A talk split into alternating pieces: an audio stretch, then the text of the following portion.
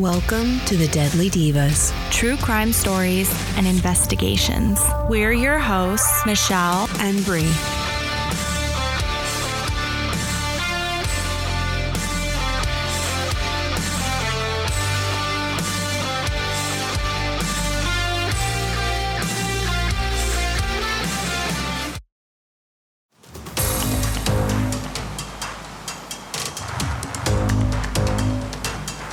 More than two weeks now since 24 year old Jennifer Kesse disappeared. Jennifer has vanished. What could have happened? Where could Jennifer be?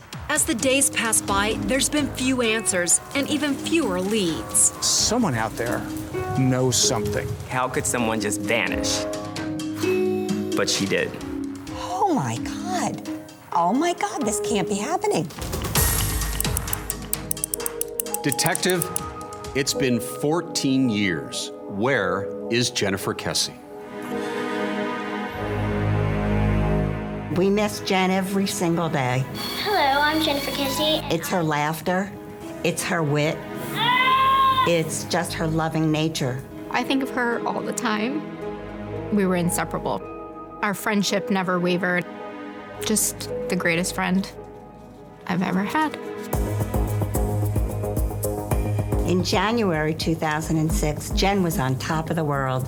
She was in love. I remember Jennifer giving me a phone number. She's like, I don't ever do this. I could spend hours on the phone talking to her. Couldn't have been happier. She had a great job, had just gotten promoted. She had just bought her first condo with her own money. Life couldn't have been any better for her.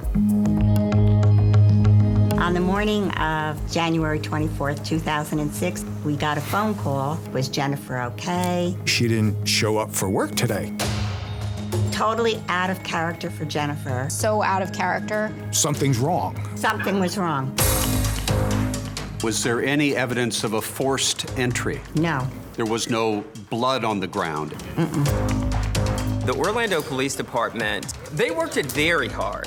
Thanks for joining us tonight. I'm Lewis Bolden. Joyce and Drew Kesse organized searches. They were standing on street corners, holding signs, begging, pleading for anyone to please help them find their daughter. Nothing panned out. Nothing. Absolutely nothing. She's been missing for more than two years. 10 years ago, 12 long years, 13 years later, 14 years. Now it's our turn. So not only am I looking at Jennifer Kesse's parents, I'm looking at the two lead detectives right now on this case. Yes. Yes. Us and our team. I'm a private investigator and I'm working for the Kesse family. We have to find her. oh my God, we've got to find her. There are people out there who know exactly what happened to Jennifer Kesse.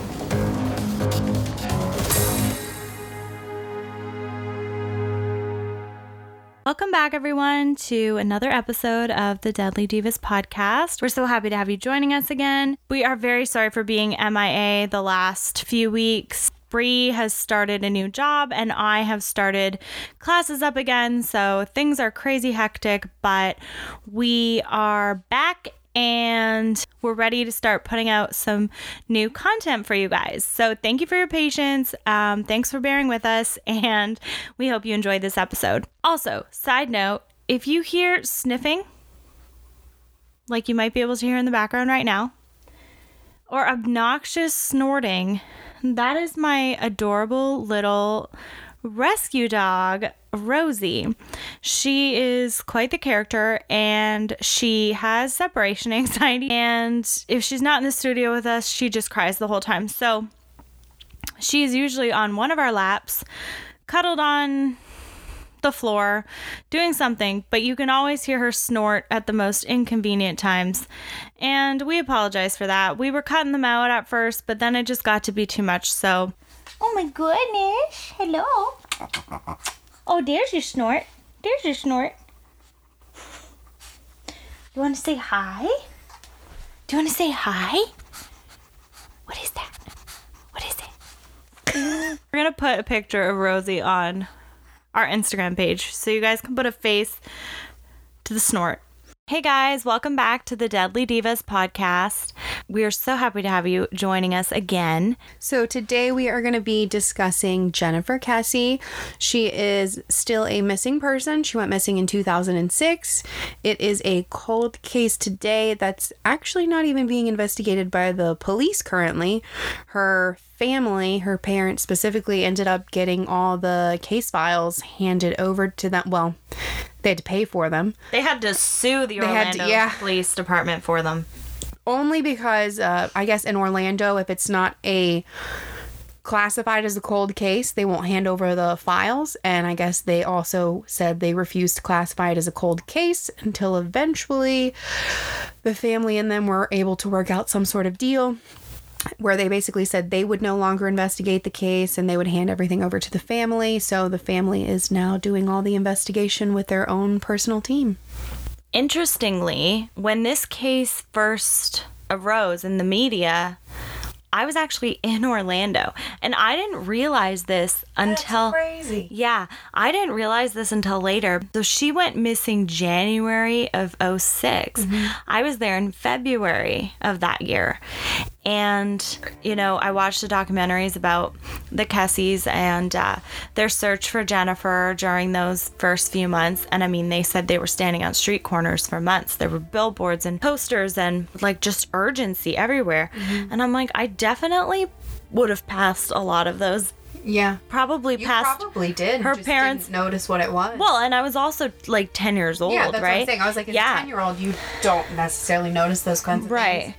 It just kind of gives me chills to think back, you know, 14.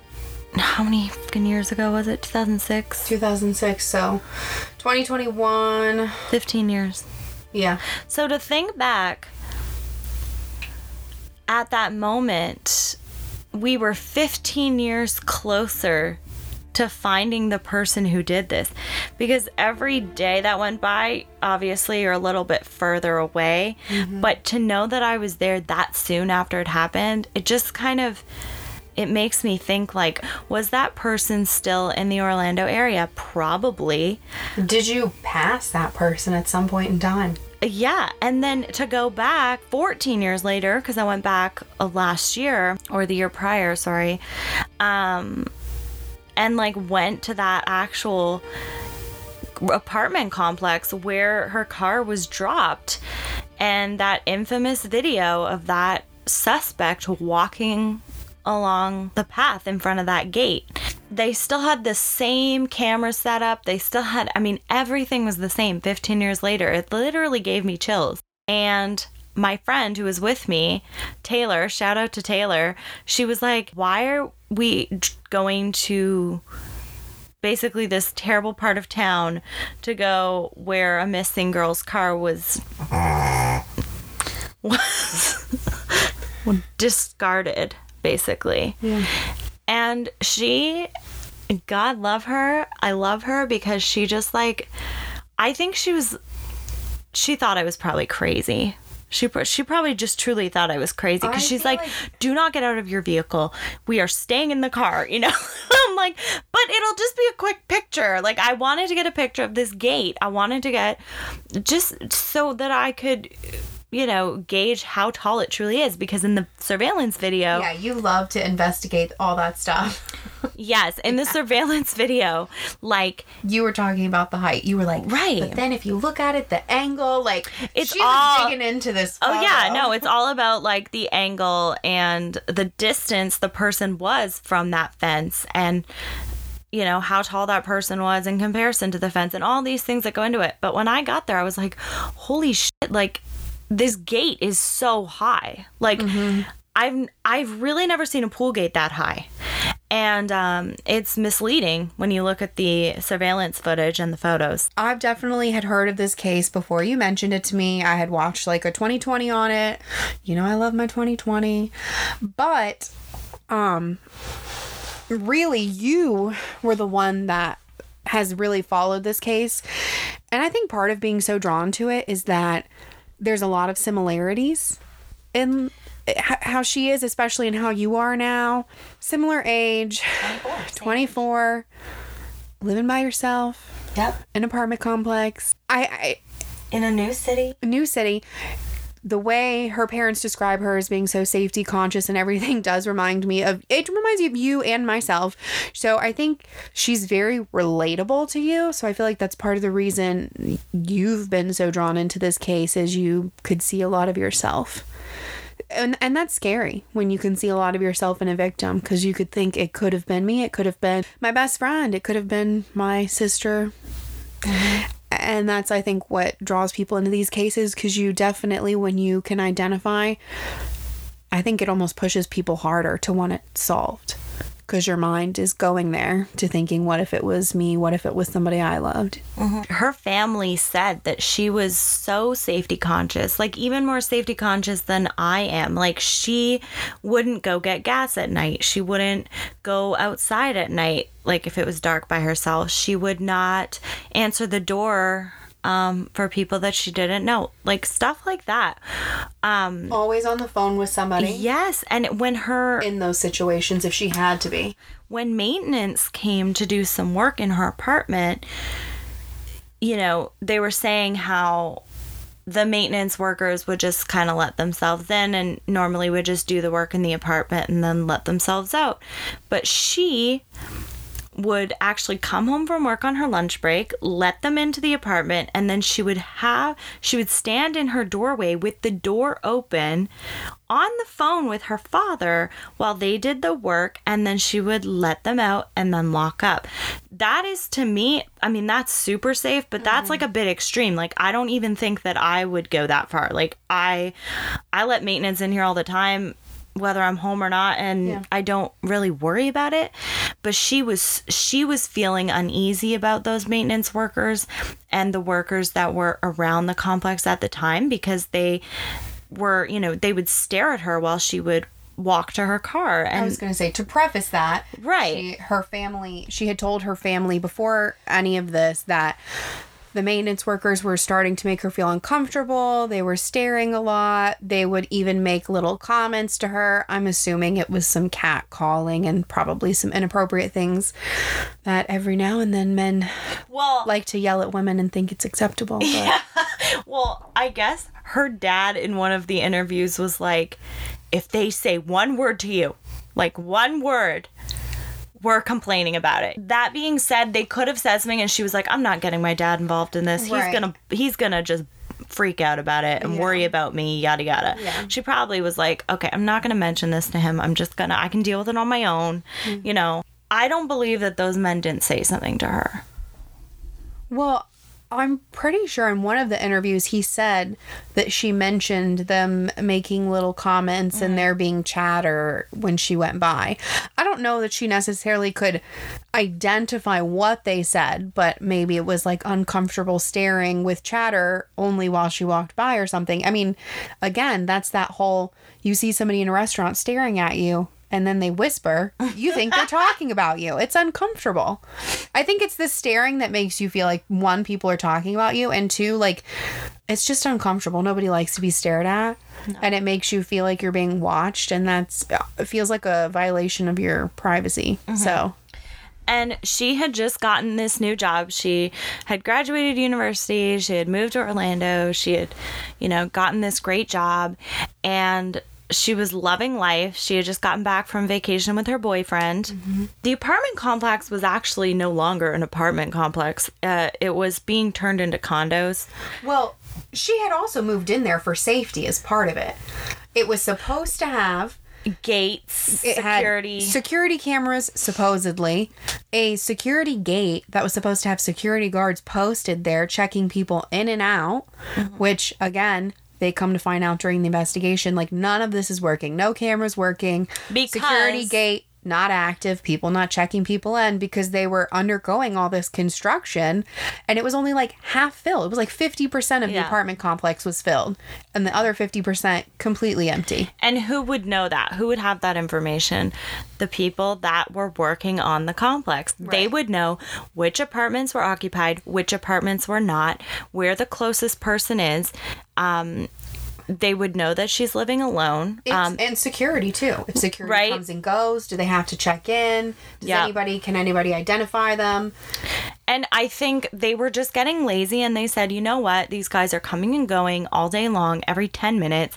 We're just going to leave the gate open. Mm-hmm. You know, our res- there's only, you know, half capacity of residents here. Like, let's just, you know, nothing's to happen. And lo and behold, Everything is nothing's gonna happen No. in our little small town and this- in our gated community. Yeah. And I mean, Orlando at the time, that area is quite nice now. But at the time, it was not the nicest spot. And, and, um, her parents get a phone call from her boss who was friends with them. So that's why he reached out to them because he was concerned that she didn't show up for work. And she was always early for work. She was always you know um you know hardly ever missed a day of work. It was very like odd behavior. And she doesn't show up. The parents starts calling her phone. It goes straight to voicemail. She was told that she must answer the phone when her parents call but the fact that it went straight to voicemail was like her dad was like okay that that's not good. That's that means her phone is off or dead or something but she's he knew she wasn't ignoring his calls.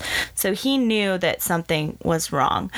And that's when the whole family left Tampa and started driving right to Orlando to Yeah. go figure out what was going on. Literally that day, as soon as it happened. Yep. They knew. They knew something was wrong. It wasn't like, oh, she does this all the time. You know, she's independent. No, it was like, get there. when it comes to different cultures and like specifically when they talk about in this case how a lot of the workers were Hispanic and they were like, "Oh, they didn't want to talk to us. That must mean they're guilty. They know something." And then they ended up finding out that like a lot of them were undocumented. I don't think it had necessarily obviously 50 of them weren't in on the case, right? They just didn't want to talk because they were undocumented and fearful that they would get sent back. Like I feel like maybe they might have known something, not known what happened to her, but seen something that day, but you're not going to come forward if it could cost you your life and your livelihood. And I mean life when I say that because the fear of going back and being deported could mean you could get murdered when you go back into your country. So I think we have to remember that in this case when they're so hot on the workers and how their behavior was. It was not initially the police that they weren't wanting to speak with. Jennifer Kesse's brother was the first to show up that mm-hmm. day on the scene, and he noticed a van, a white van, with these workers in it. And basically, he asked them, like, you know, have you seen my sister? What? Some white guy comes up to me and is frantically yelling, His sister's missing. You know he was upset. You know he was not like, Excuse me, sir, can I talk to you? No. First off, again, if they're illegal immigrants and he's approaching them, they may not speak English. So this white guy's coming up to them, yelling into their van English that they may not speak. Like, yeah. One, they don't know what he's saying. Two, he's yelling at them. And they don't know who he is. all I'm saying is, okay, they're in a van. Mm-hmm. So clearly they have driver's licenses. They live in Orlando, Florida. Why are you laughing? Assume they have driver's licenses. I assume because they're driving. Half the people that come into the jail are in jail because they were driving without driver's licenses. Okay. And they're not even like worried about being deported in the country. Like, you know what I'm saying? Like, it's one of the most common things to get pulled over for and get in trouble for driving without a license. Okay, so your thoughts on the brother arriving and saying frantically, My sister is missing. Have you seen her? Did you see anything? Not in an accusatory way, but just help me. There's clearly been something that bad that's happened and um, they were acting very strange to not even acknowledge the person Uh, if you don't speak english which you know we don't know if they did or not you're assuming that they didn't speak english I'm not assuming. I'm saying that's a high possibility. So for him to be so gung ho on they wouldn't talk to me, they wouldn't even like respond to me. Okay. One, they might not have known what you were saying. Two, if some guy especially in today I, maybe this is me being paranoid if some guy comes up to my car and i don't know who he is and he's like frantically talking to me i'm sorry i'm not rolling down my window No, but these were two men. Okay, it's different. Number one. And number two, even if you don't understand English, you can look at the person in the eyes and just give them a nod or shake your head no or wave them off. He said that they were looking straight ahead. They weren't even turning their head, they were purposefully ignoring him. And he got this gut instinct that something was not right. This was moments after they realized that Jennifer hadn't shown up for work. This was not, you know, two, three days later. So nobody nobody had anything to be afraid of. Like they wouldn't have seen this on the news or heard this in the media and thought, "Oh my gosh, this this guy thinks we have something to do with it. We need to be careful." He was asking a question for them to be staring blankly, not even speaking with each other, clearly ignoring him. It is very odd to me. That's not normal behavior. That's odd behavior. And he had this inkling, he had this gut feeling that they had something to do with it or they knew who had something to do with it. So again, you're saying there's no reason for them to be fearful, but if the people he happened to approach in the van were illegal immigrants, they do have something to be fearful of. They don't know this person. You you do forget I work with ICE detainees and I do speak Spanish. So when they come in the jail and I'm talking to these people, it's a fear thing. A lot of times they if you don't speak the language, you're fearful you're going to get deported, you clam up. It's this like fear, deer in the headlights, and especially if somebody's approaching you that you do not know and they're kind of coming and I'm not saying he was coming at them. I don't know how he approached them. But I can imagine if my sibling had gone missing and I was trying to ask people and I felt like somebody wasn't cooperating with me, I'd probably start to get a little agitated and raise my voice and start to get a little frantic. So I can imagine that the way they were approached, maybe not it might not be how he thought he came off because to them like it's one how they came off how he came off to them. Two they might not have spoken the language and they do have something to be fearful for if they're illegal immigrants because whether he's police or not police they can still be reported by anybody to ICE and detained. So they could have something to be fearful for even if they didn't know what he was asking them about. I do I do understand what you're saying. Um I just in my opinion, I feel like if they didn't want to engage and didn't want to look suspicious or have anything to be you know, afraid of. I think that makes them look more guilty than anything to have them staring straight ahead and not acknowledging him. They could have they could have driven away. They could have looked at him and shook their heads or said I don't speak English, whatever. Um I just think it's very suspicious, odd behavior, that's all. It it almost it almost makes them seem more suspicious to me.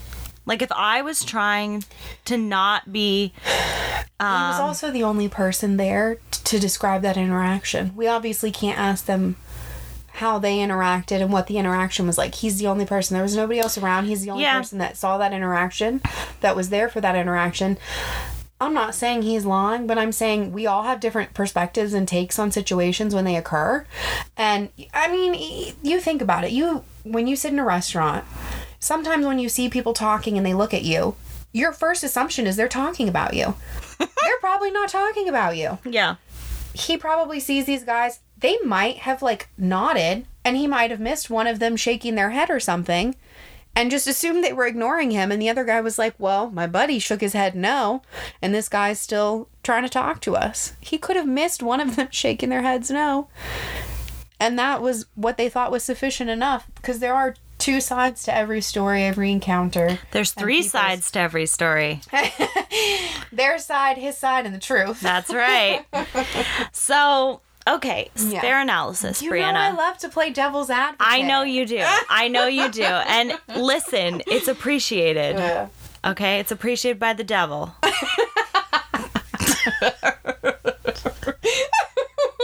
but not but not Michelle.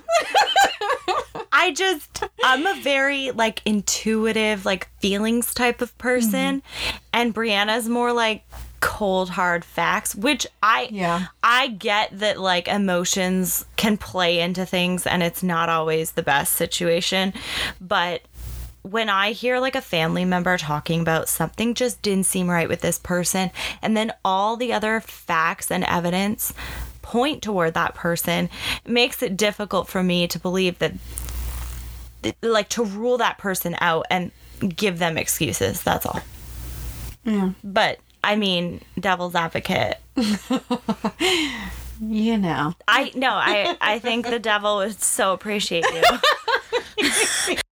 it it's so tragic and it's really too bad because those first 24 hours were so critical mm-hmm. and they could have if they were like if she was trafficked or you know she was taken against her will they could have checked the um, highway cameras. They could have highway sealed cameras off the apartment complex, they could have in my opinion. oh yeah they could have i mean they could have done so much in those first 24 hours and here you have this family saying like listen we're telling you her phone is dead she didn't show up to work something is wrong here like help us And the other thing and her car was missing and her keys were missing like it Well, was, I was gonna say the other thing with identifying when she was like taken specifically, because the police were like later they tried to say, well, maybe she was taken the day before, but the family had gone in her apartment and they said one, her wallet, her keys, her phone were gone, her car was missing.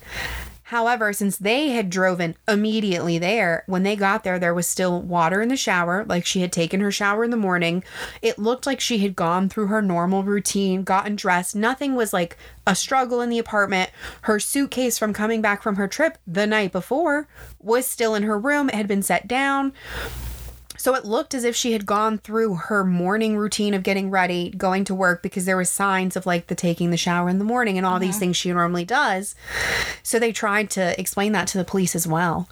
And the police was not having it. Which ended up being the police's first premise is Yep. oh, she had a fight with her, Her boyfriend. boyfriend. She's left. She'll come back. yeah no like no urgency whatsoever which i understand they have to wait the 24 hours or whatever but um it was yeah and like they had protocol they had to follow and you know now there are with the elderly and young children they can override that 24 hour rule because they're high risk and to me there there should be something for everyone in between i i really do Circumstantial. I think the circumstances, I mean, if you have somebody that goes off the grid frequently, then I understand you can't be putting all your resources into every single case that pops up like that. But when you have all this circumstantial evidence and that it just shit doesn't feel right, I imagine like those detectives, like if it was their child, they'd be they'd also be not wanting to settle for banging down. Yeah, and I mean, you have to look at it with common sense. Um, and in the beginning, there were so many different theories as to what could have happened, where she could have gone. Because her keys and her purse and her car were missing, that was another reason why they were like, okay, maybe she did just take off. If her car and her keys and her phone and her purse were in her apartment and you know, in her complex and all of that, I can see them thinking, oh shit, like she was taken again, Mhm. like something clear, or if there was a struggle, evidence of a struggle in the apartment.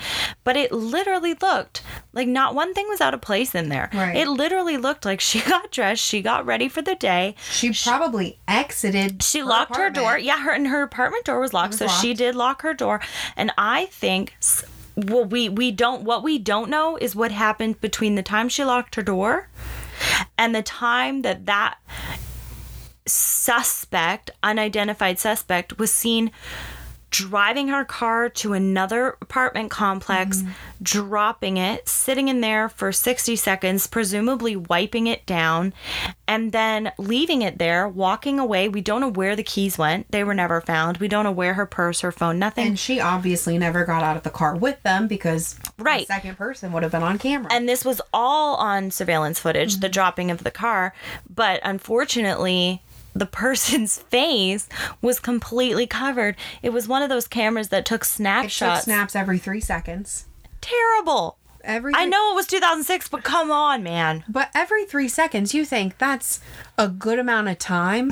but this person, I mean, uh, you probably couldn't repeat it twice No. and get so lucky. Luck, luckiest person in the world. If you're gonna, yeah, if you're gonna commit a crime, you you want to be that guy because It was a black and white camera that took the photos. That's the other thing is it wasn't color, which also is hard because then you have a harder time identifying clothing and hair and all of that.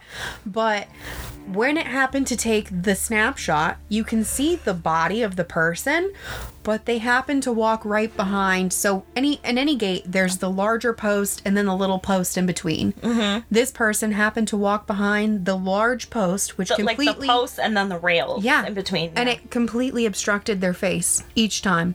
The three seconds in the first one, behind the large post. The three second the second time it took the photo, large post, and then they exited camera view. Absolutely insane. Yeah, so I'm gonna pull up the photo here, and if you're listening, just search Jennifer Kesse suspect. It'll come right These up, and photos will so come right crazy. up. It's insane. So with the black and white black and white cameras, um the exposure could also be off. So it does appear that the man, well, we're assuming this is a man. Um, I personally believe that it is, but we Yeah. don't know for sure. Um, but the person looks like they're wearing some type of uniform because they're all white head to toe and then their shoes are black and it appears that they've got like a bun or some kind of hat on. But You can also see when you look at it, which was pointed out that the uh, pants, Yeah. specifically kind of a, if you will, like a pair, kind of like a parachute pants, how they tuck in at the bottom and they're tighter fitting on the ankles, but they have like, elastic at the bottom. almost like they tied something around their pant or it was cut that way. But that's also more common in yard work, Yeah. painting, things where you're trying to protect your skin from whatever you're working with. Yeah, because I mean, this was Orlando. Yes, it was January, but um, Orlando's hot any time of the year. so this was Orlando. Um, you know, he wasn't wearing shorts and a t shirt like everyone else at the time. And so he's got, I mean, in my opinion, he's clearly in some kind of uniform. And with the exposure here, I, the guy could be wearing a blue shirt and jeans for all we know. We can't I tell. think the one thing they did kind of talk about is that it's if he's wearing jeans, it's like light jeans. Yeah. Because if they were darker Yeah. jeans, it would have had a different contrast. the right black to the shoes photo. to the shoes are definitely Right. black So they were more assuming that it was either like white or khaki, Mm-hmm. if anything, pants wise, and then that the shirt was white or a lighter color, like a light blue or something. Yeah. And um you can see he's not actually walking on the sidewalk. He's actually walking on the road. Um so it it almost appears in the photo like he's walking right beside the gate but he's really not because when i went there i saw that sidewalk and standing behind that sidewalk he looks like he's a good like couple feet from the from the Mhm. edge of the curb there. I mean the man's the man looks short to me the So that was- fbi yeah. go ahead So that was the other thing is the FBI kind of basing it on his distance from the gate, how tall the gate is, the angle of the camera.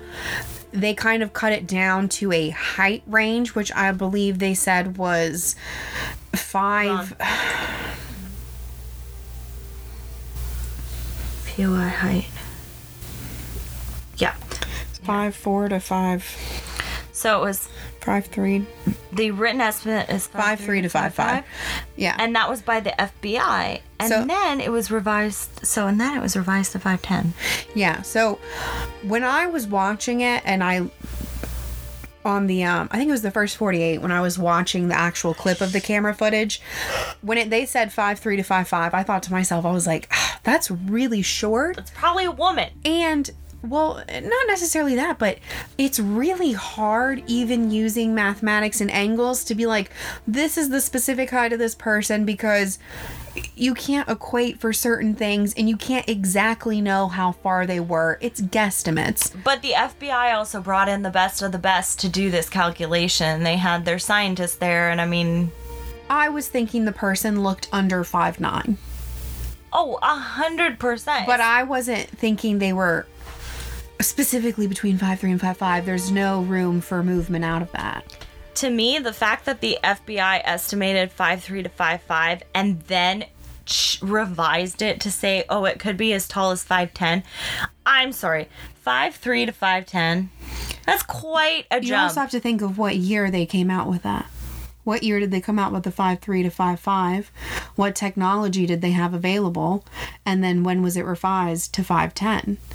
Because I don't know when it was revised. I know the original So, okay, was so- five three to five five, and that's in 2006. part of how they estimated the height not only was the um, estimated distance from the gate it was when the vehicle came in to the parking lot they estimated the height of the chevy malibu that she had the 2004 chevy malibu and kind of they did an experiment where they drove it in again to see where the car would have been located in relation to the gate and then use the height of that car to compare it to the height of the person.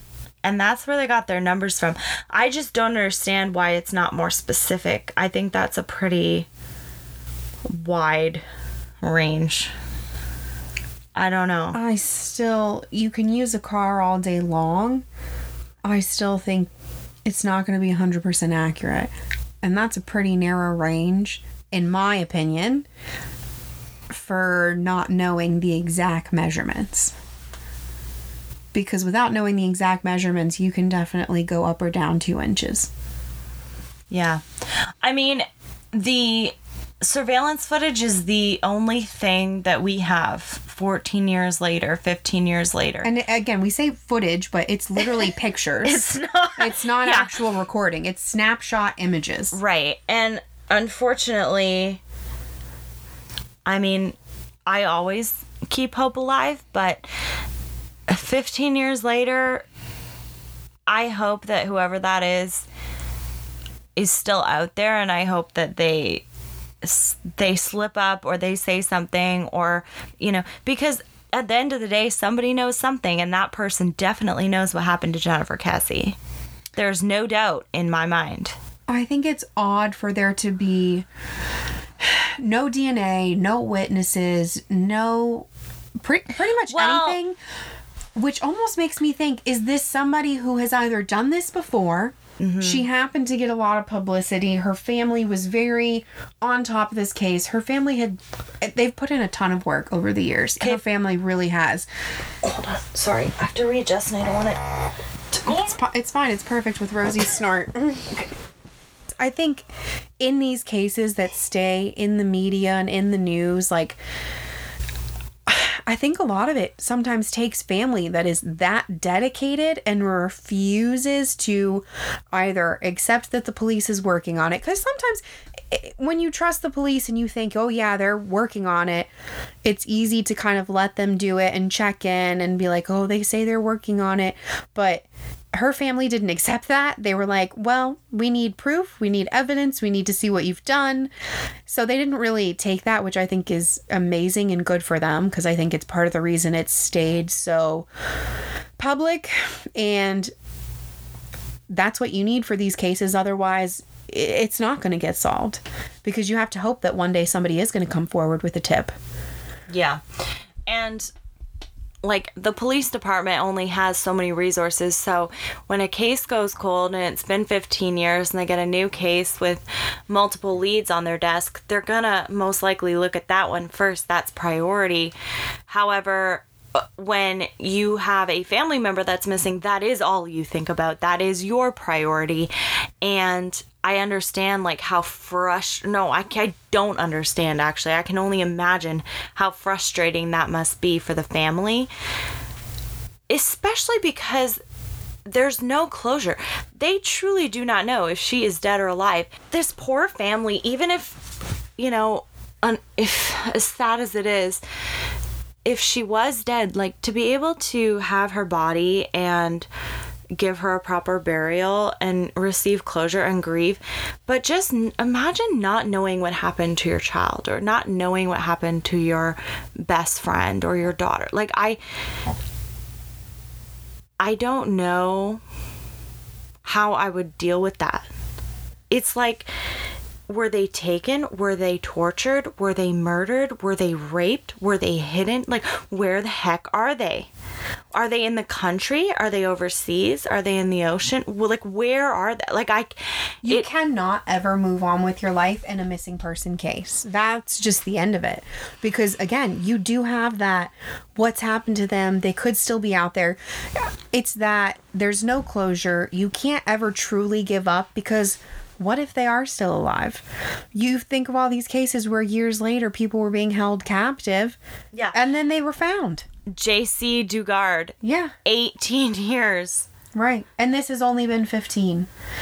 I, I say only. That is a horribly long time, but I'm saying compared to the 18 years, that's three more years that this family could think, what if she's another Jaycee Dugard? Three more years. Maybe, sh- maybe we'll find her. What if she's stuck in some creep's basement three blocks over? Right. And we'll, you know, she'll be there for another 20 years and we don't know. Like, it's insane. How do you, you know what else is a weird thought? It's one of these weird thoughts that I have in my weird brain. How many homes have, like, people held captive in them? Like, I'm sorry, but can we just talk about that? Isn't that crazy to think you could be one of those people that passes by? Your child stops to sell Girl Scout cookies to this per. Seriously, what the fuck? Your child stops to sell Girl Scout cookies, and meanwhile, little do you know, somebody in the basement. That's horrifying. Oh God. No, I'm saying because like you could go up to any house at any given time. I was trying to think of people that go to people's houses, and I thought of Girl Scouts. That was my first off because, yay, Girl Scout cookies! Shout out. Yeah. In Canada, they're called Girl Guides. Oh. And um, we don't have quite the selection you guys do. Well, this is America. Everything's bigger, better, and sweeter, and probably likely to make you gain ten more pounds. this is Merca. yeah. Um okay, so we did get off track once again. Okay, so there are many different theories about what happened to Jennifer. There was a disgruntled coworker who was upset that you know she wouldn't date him. he was obsessed with her. He was obsessed, like it borderline stalked him or stalked her, and was coincidentally across the street from her apartment complex At a bar. The night she went missing, drinking. Okay, we're not accusing him of anything. We're just giving you the facts. Okay, moving on. Now, Boyfriend was number one suspect. boyfriend is always number one suspect. He was two hours away though. However, can we talk about the fact that regardless of whether he was two hours away, this is super strange to me. They had a huge fight on the phone the night she went missing. Yeah, I do. Well, sorry, not the night.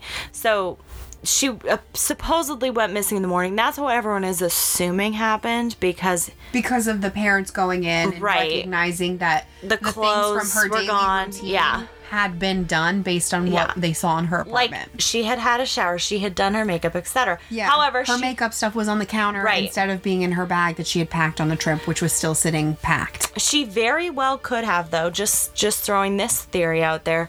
She could have had her shower at night. Okay? Listen, Put I on makeup, gone to the bar that the creepy no, I'm not saying that. ex was at. I'm saying she could have come home. I mean, she's unpacking, you know, shit's everywhere. Mm-hmm. She's unpacking from her trip. She knows she has to go to work in the morning and she could have had her shower at night, gone to bed Um, because her bed had been slept in. Something could have happened. Someone could have knocked on her door. Some someone could have called her and she had gone outside. I don't mm-hmm. know. But there have been times where I've taken a shower at night and in the morning there could still be water droplets Yeah. on I mean she could have taken the shower at 1 or 2 in the morning. We don't know. For sure. You know, and then she's supposed to be at work at like 6 or 7 in the morning, let's say. It's Yeah. not that long. You can have water droplets behind your sh- shampoo bottles and, you know, on your shower curtain hours later. Um, you know, and I'm just thinking we don't know for a fact that she did leave in the morning. The thing that makes me think she did leave in the morning was that she had told her mom about these like snake skin printed heels that she was going to wear that day to work. Oh, that's right. And they were missing. Right.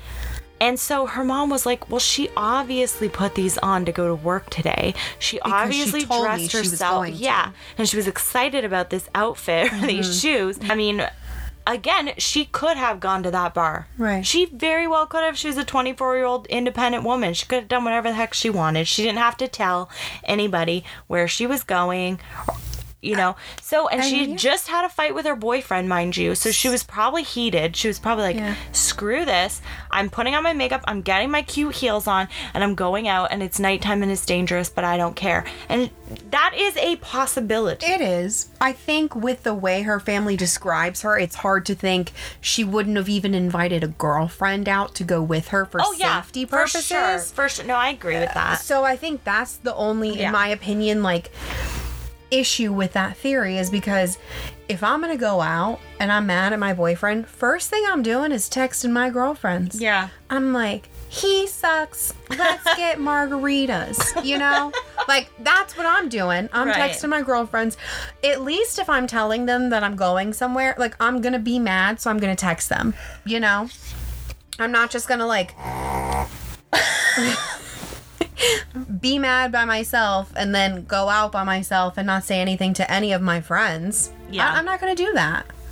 Yeah. That's the odd part with that theory. It is, and I I genuinely do not believe that she did that. I th- I think she was far too safety conscious, and I mean she had a good head on her shoulders. She was an an intelligent woman, and um, you know, unfortunately and very very tragically, um, her last words exchanged with her boyfriend were not nice ones, you know, and he probably feels terrible about that every day. Um, you know, they had this argument. We don't know the extent of it, but um, I feel bad for him. I feel bad for him too. And what You know what the police made him do? they, yeah, I was gonna bring that up because that is just okay, that gets me. It is it is pretty tragic, but the thing is is that he as the boyfriend is a viable Yeah. suspect. They didn't set that up. They didn't set that scenario up. They just made sure that he was there. So basically what we're talking about is the police found her car and before they opened the trunk invited her boyfriend down to the scene where the car was um, to kind of gauge his Reaction. behavior and the reaction to the opening of the trunk. So don't hate us, but we've got to stop it right there for this week. Thanks again, you guys, for listening. If you guys have um, any theories or comments about the case, we're going to post some photos on our Instagram page that you can check out some of the photos we referenced in this podcast. Um, this, again, is going to be a two part, possibly three part episodes. So um, come back next week to find out what happens with the car. Um, we're going to go over that in a little bit more detail next week and pick up uh, from, from right here, from where we left off. Jennifer Kesse's family tip line is 941 201 4409. And through her website, jenniferkesse.com, you can find more information and resources, including a link to their GoFundMe page to help with um, costs associated with the investigation. And please continue to pray for the family, share with your family and friends, talk about the story, and hopefully we can put an end to this 15 year mystery and bring closure to the Kesse family. So, have a great week, and we'll see you soon. Stay sexy. Stay great. And, don't, end up on the first 48.